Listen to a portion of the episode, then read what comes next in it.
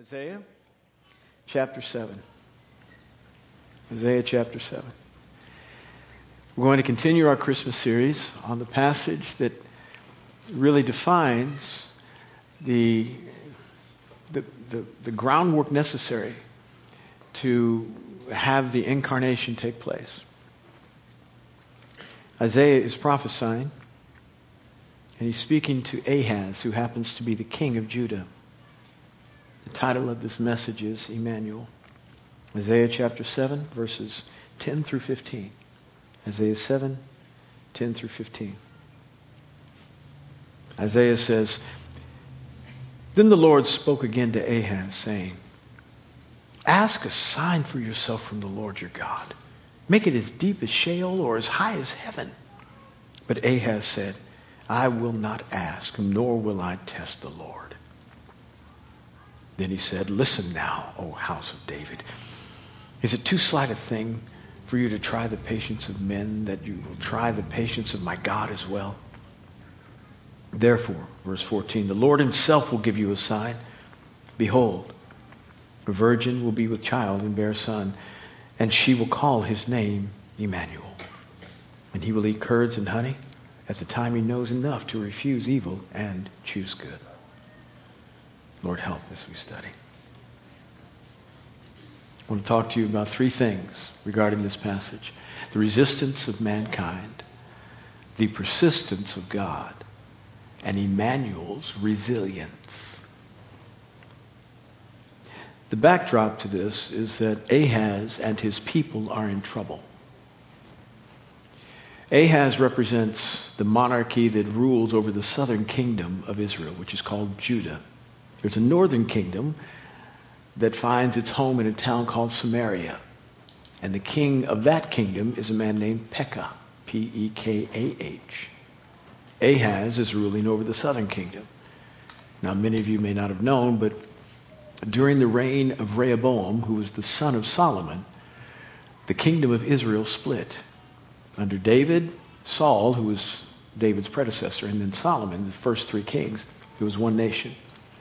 Rehoboam made some really unwise decisions regarding leadership and how to rule the nation. As a result, 10 tribes seceded and went to the north.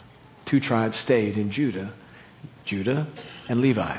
The other 10 went to establish their own nation. They had their own kingdom, they had their own monarchy, and they had their own worship. Unfortunately, they did not incorporate the things that were most important to the prescribed way God had uh, given to Israel regarding how they needed to worship the Lord. And so they set up an idol up there, a golden calf. It was bad.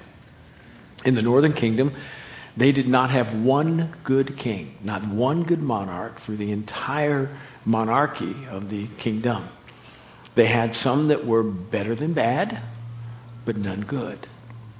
Judah, on the other hand, having been prescribed by God as a people that would have their lineage in monarchy through David, had some very good kings, some bad, some good. Ahaz fit more in the bad category. He wasn't near as good as he should have been. And Ahaz has been buffeted. Now, the northern kingdom and the southern kingdom, for the most part, during both of their existence, worked together or at least had a, had a spirit of detente. They weren't always at war. Sometimes they collaborated and joined forces to ally against other nations, but they were distinct and separate. Toward the end of Israel's existence, the northern kingdom, 722 BC, things begin to start falling apart in the northern kingdom. And you have assassinations and kings coming into power that had no royal lineage in them at all. They just assassinated the guy who was there and then took his place. And Pekah was one of the one of the ones who inherited a throne, not by birth, but by violence. And you could almost feel the foundation of the northern kingdom beginning to crumble. And Pekah realizes, I've got to have some more power. So he goes to another king named uh, Rezin, who happens to be of the kingdom of Aram. Doesn't have anything to do with Israel. Completely separate nation. And he says to Aram, along with in the northern kingdom, he says, Let us go against the southern kingdom, Judah, and take it. And so they begin to align themselves to fight against the southern kingdom. Now, you know, war lasts for a little bit. Generally speaking, they aren't quick, and they have a lot of battles. Well, if you look in verses 1 through 9, which we did not read in the same chapter, chapter 7, you'll see that there, there seem to have been a lot of assaults from these two kings and their kingdoms against Judah. And it says that Pekah and Rezin came and attacked or assaulted Judah, but they were not able to conquer it. And as a result, Judah still stood. But I, some of you have lived long enough to know what it feels like to survive an attack. An attack from the enemy. I'm not talking about a physical attack. I'm talking about a spiritual attack where you know you have been buffeted and you didn't really win, you just survived. You might know what I'm talking about. You know, you didn't, you, not much progress was made. You didn't experience this, woo! You, you just said, you, you know what I'm talking about. And this is where Ahaz was. These two kings had come against him time and time and time again, and they hadn't conquered Judah. But, but Ahaz hadn't won, he just survived. He was still standing. And after you feel the assault of the enemy, the first time and you realize God saved me, you just raise your hands and say, Hallelujah, glory, I'm so happy I'm alive. Thank you, Lord, for your protection. You are amazing.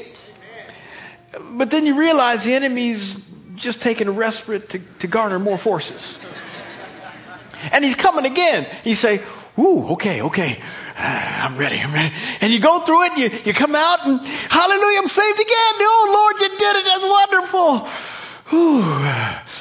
Yeah, it's great. And you realize there's another battle in a week. You know, and after a minute, your soul begins to wear because you don't know how much longer you can take this assault. You haven't experienced victory, but you haven't experienced defeat either. You're just kind of in the middle and you're wondering, God, how long do I have to hang on?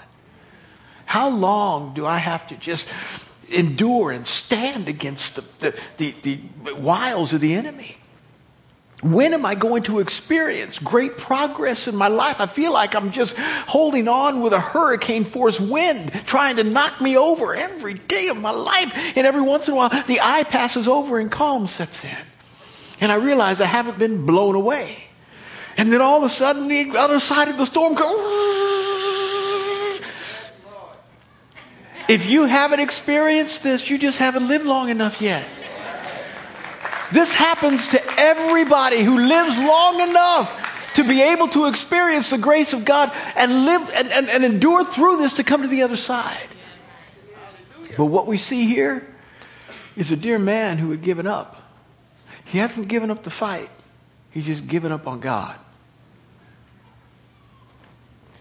Battle after battle after battle after battle.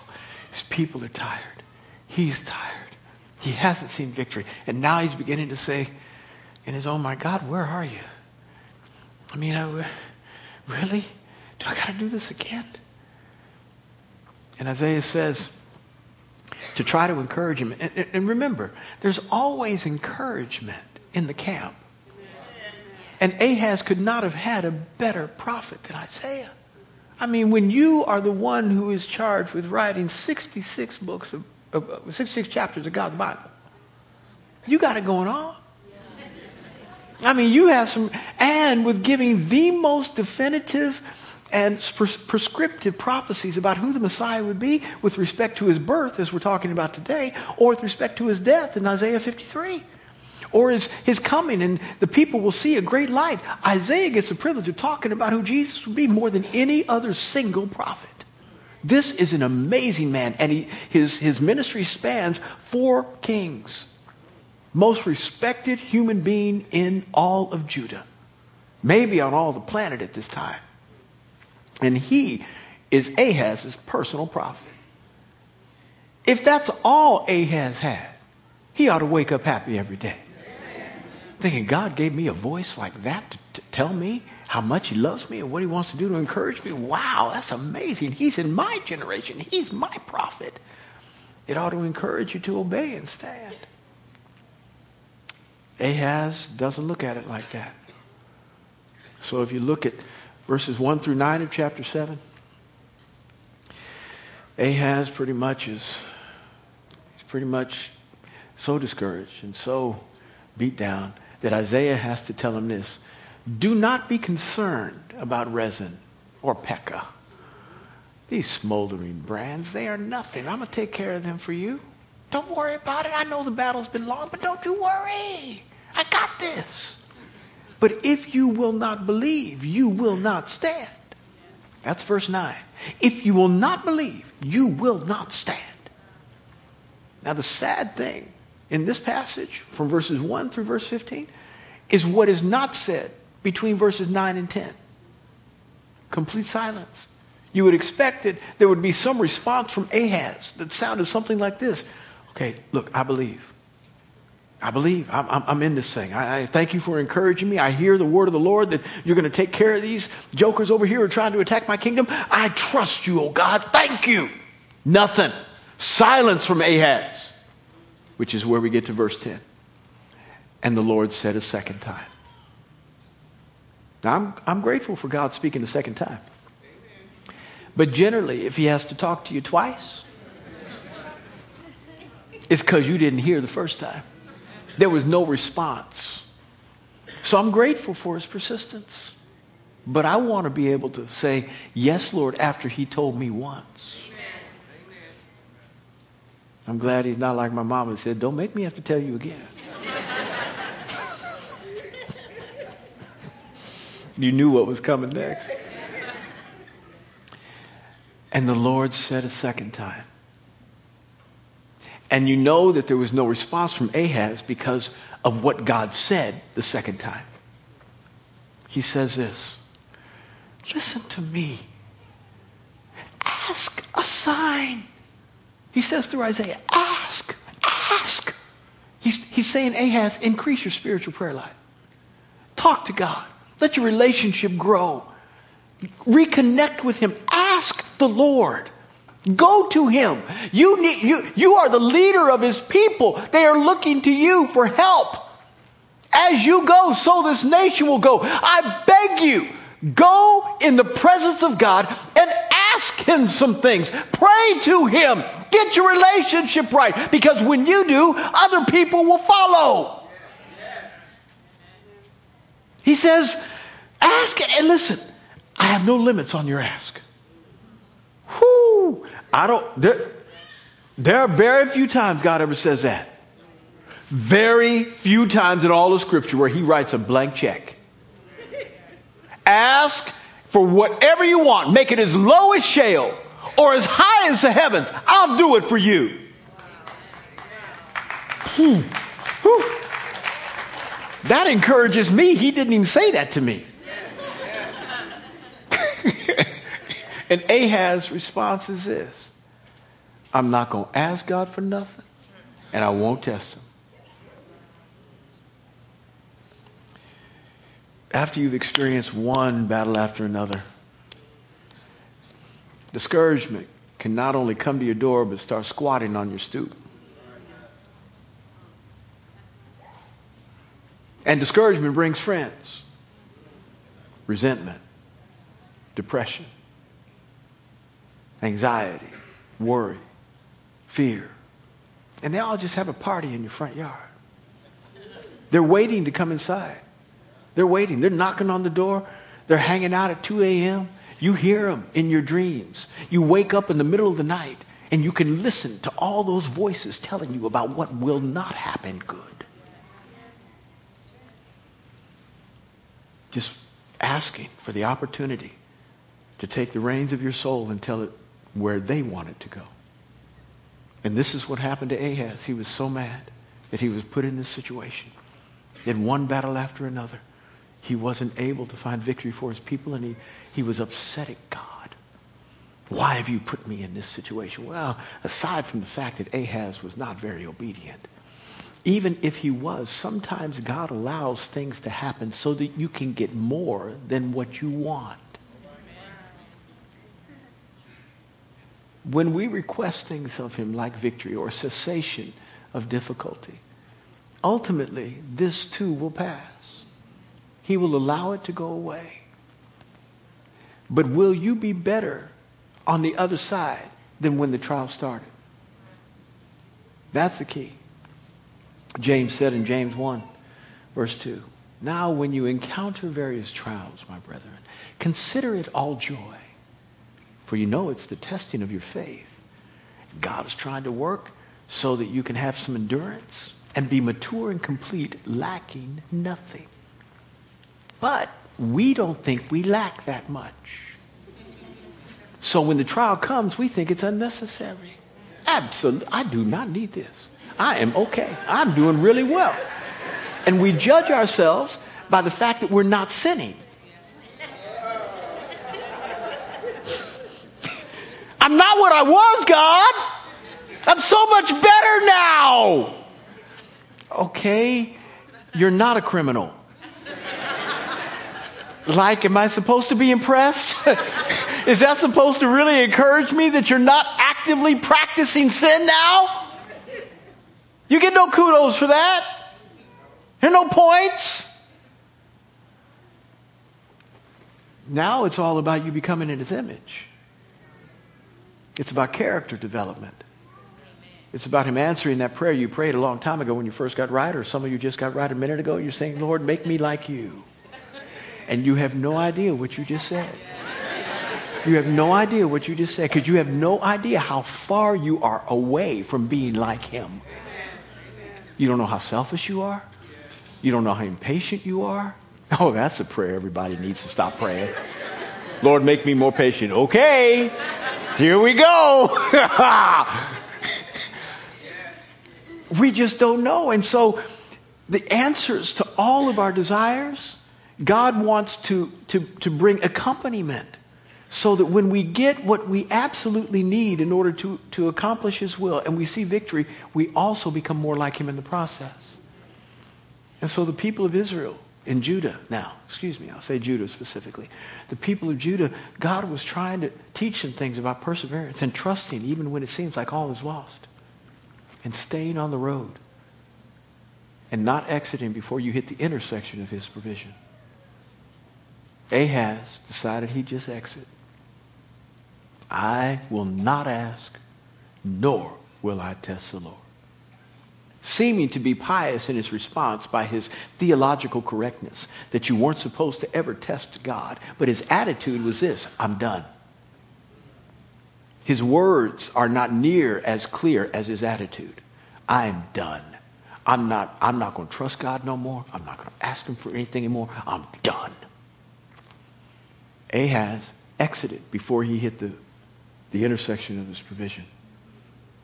And God wants you to stay on the road, to persevere, because something happens on the inside of a person when they persevere. They grow deeper, they get bigger. The capacity of their soul enlarges so that they can handle more. And you need to be him or her who, who grows to handle more. Because right now, you have a hard time with your stuff. How are you going to help somebody else? If you can't run with the footman, what you going to do when the horses show up? So you, God is trying to help you grow so that you can become more for others. And you have to be able to make it through your stuff so you can help others with your experience to make it through theirs. Go. He's trying to get you to get more than just the answer to your prayer. The more is becoming more like him so that you can be a better witness of who he is in the earth to everybody who needs to see who he is. Ahaz said, Forget it, I'm done. He resisted God. Now, the beauty is this I am so happy that when we say we're done, God doesn't respond in kind. Now, think about it for a minute. Ahaz was a little mad because he hadn't seen the victory he wanted. And so he, he said, I'm done with God. What case could God make that would justify him being done with you? How long would the, would the rap sheet be? How long, how how long would the explanation be of why he would be legitimate in his decision to say, I'm through with you? Selfish, unkind, ignorant of his word, and not interested in finding out more. Left him, came back, left him, got mad at him because he didn't do what you wanted, came back, left him again, say you're a Christian and then live like something else so nobody else can tell who he is and now don't want to get to him because of you. How many things could God give as good reason for him to say, I'm done? I am done with you. And yet he has not. Your little bit of upsettedness, your frustration with not getting what you want when you want it. My God in heaven, help you. Help me. Ahaz says, I'm done. God says, I'm not. In fact, I'm going to fix this all by myself. I know you won't help me. You're not going to participate. That's all right. I don't need you. I can do this. I'm going to send you a virgin who will have a son. And you will call his name Emmanuel. God continues to reach out with solutions even as we run away with him. He is so kind and so merciful. What does the psalmist say? His ever loving kindness is without limit, it's everlasting. There's no real bound. You can't figure out where the line stops with respect to how kind he is. It's unplumbable. He just continues to reach out to humanity that aggregately has ignored him, if not turned a a, a, a, blind eye to his goodness, been ungrateful, and yet he continues to reach out. And at one of the most discouraging times in Israel's history, where nobody was looking for salvation from the Lord, God said, I'll bring it. I'll help you when you can't help yourself. And this is who Jesus was to us. We were not looking for him. We weren't trying to figure out how to get right with him. We didn't wake up one day and said, I think I will go out and try to find Jesus today. The lights never came on. He went and found us while we were doing the wrong thing.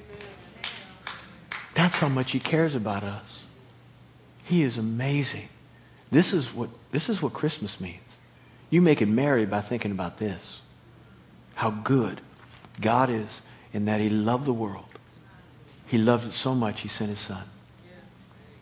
And I know most Christians, excuse me, I know most of the world believes that Christians are very narrow minded because they believe that, that they have the only answer to get to God. Well, there are many ways to get to God.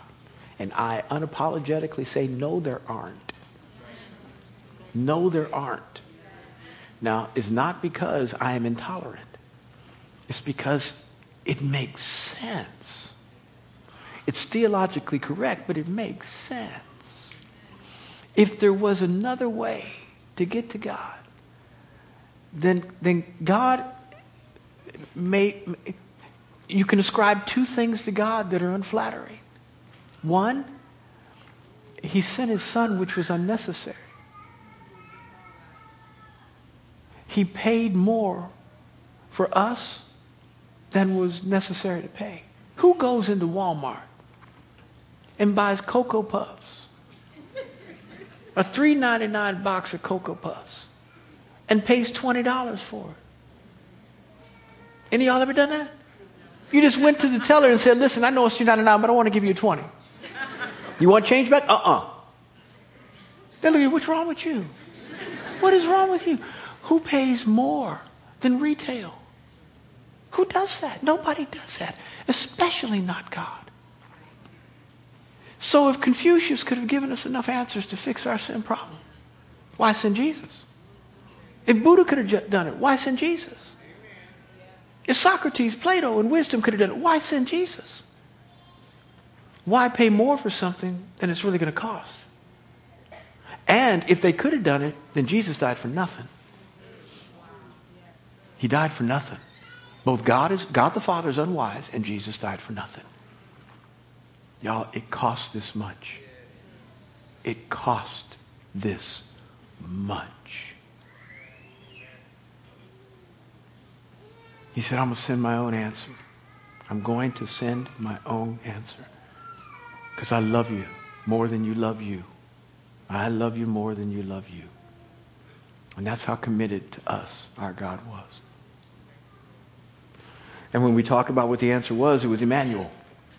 Now, this is where our brains just go on tilt. Because everything about the incarnation, and the incarnation is God becoming man, everything about the incarnation goes beyond our ability to understand. The danger is that when, when our theology is not contained within our mind and intellect, that we then say, it cannot be true because I can't figure it out. And rather than worshiping, we quit. But everything about all theology that goes beyond our intellect is that which is intended to inspire worship, not confusion. And there are always things that are going to be there that go beyond us because God's bigger than you. He's bigger than the aggregate wisdom of all of humanity. Believe me, you want him to be that big. Because if we can figure him all out, he can't be God. Can't be. This is one of the things about God that he must be much more vast than the thing he creates. Because the thing he creates cannot be, be understanding of all that he is because he's limited in that he is created. God is eternal, no beginning, no end. We have a beginning, which means there's stuff we don't know about back there. We're, we're intended to not have an end. That makes us intended to be immortal, which is the difference between eternal and immortal. Eternal, no beginning, no end. Immortal, beginning, intended to have no end. God is the only one in, the, in, the, in all of the universe that is eternal. Everything else has a beginning. So if you have a beginning, that means that there's stuff that happened before you came. And you don't know nothing about it. God is bigger than you because he's eternal. Uh, now, there's infinite too, and I don't have time to get into that today. But he is amazing. So when you get to the point where your brain just stops, you worship. You don't get mad and confused. You say, oh, thank God my brain couldn't figure it out. That doesn't mean you cut off your intellect. You go as far as you possibly can with your good brain to figure out who God is. But when it stops, when you can't get any further, you worship. And this is where the incarnation comes in. He is 100% God and 100% man. And you think, how can anything be 200% of anything? That's God math. I don't know. I don't know. That's where I worship. But I know this that you cannot be 50% God and be God. You can't. If you're 50% God, you're not God. You're something else, but you ain't Him. And if you're 50% man, you're not man either. I don't know what you are, but you're not man. So the only way the incarnation can work is that he's 100% God and 100% man, which allowed him the privilege of being able to live a sinless life, yet be tempted in every way just like us, and have victory in every way. Where we fell, he succeeded. And therefore, when he died, since the wages of misdeeds or sin is death, and he never committed a misdeed, then when death came to take him, it couldn't hold him. And so he was able to rise from the dead because death had no hold on him.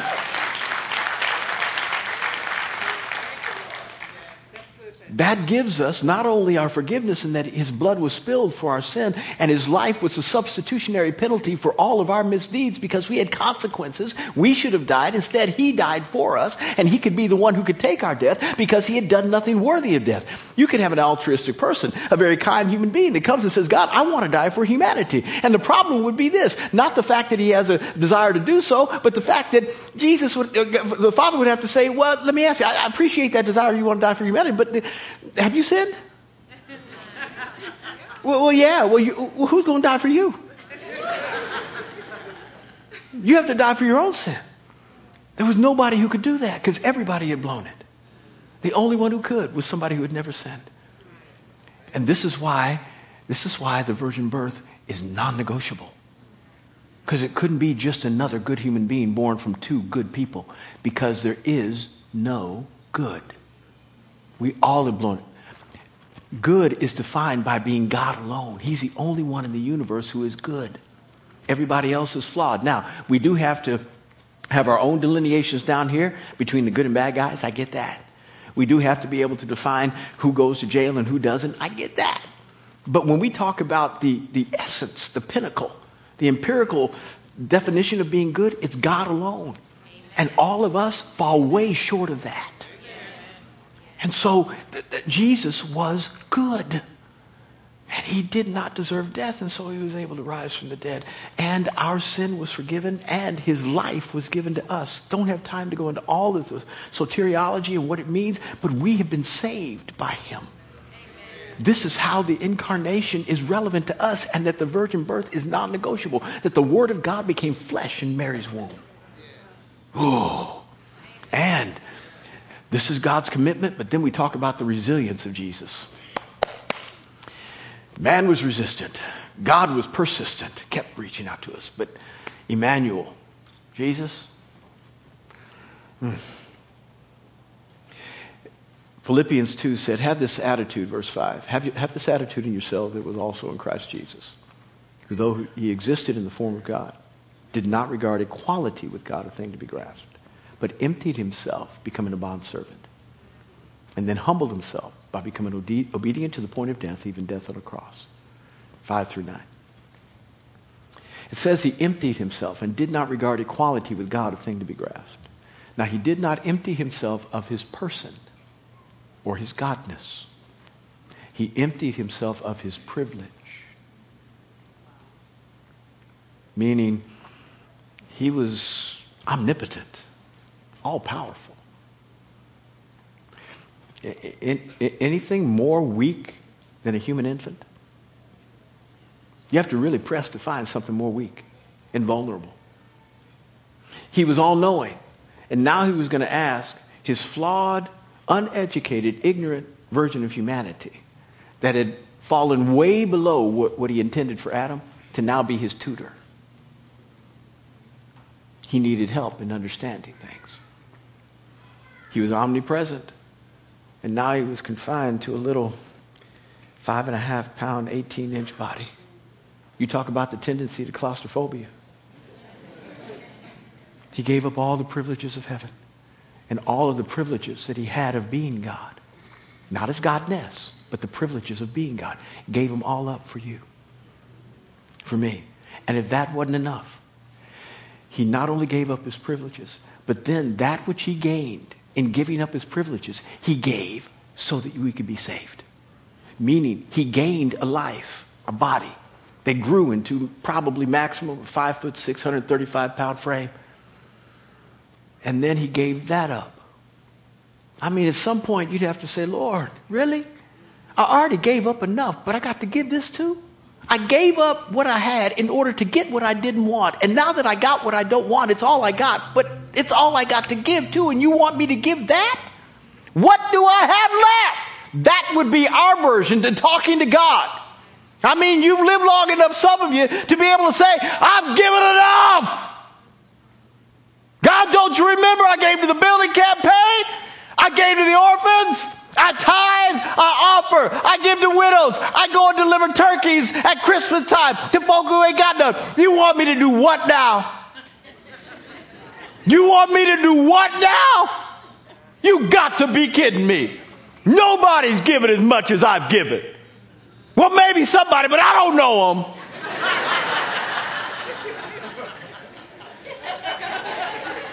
what he sacrificed to get, God required him to give. That's how much he loved you. He was resilient. Whatever it took, he said, I'm going to do for these people because I care about them. And that's before we even cared about ourselves. This means Emmanuel, God with us. This is salvation. This is Merry Christmas. That in the midst of our rebellion and going the wrong way, God still pursued us. And even when we weren't interested in his answer, he said, I'm going to fix it anyway. And he made a commitment to our well-being, and he is not reneged on that. His faithfulness is everlasting. God, I'm grateful. Lord, bless us, help us, strengthen us to live worthy of our calling and the sacrifice that you gave for our well being.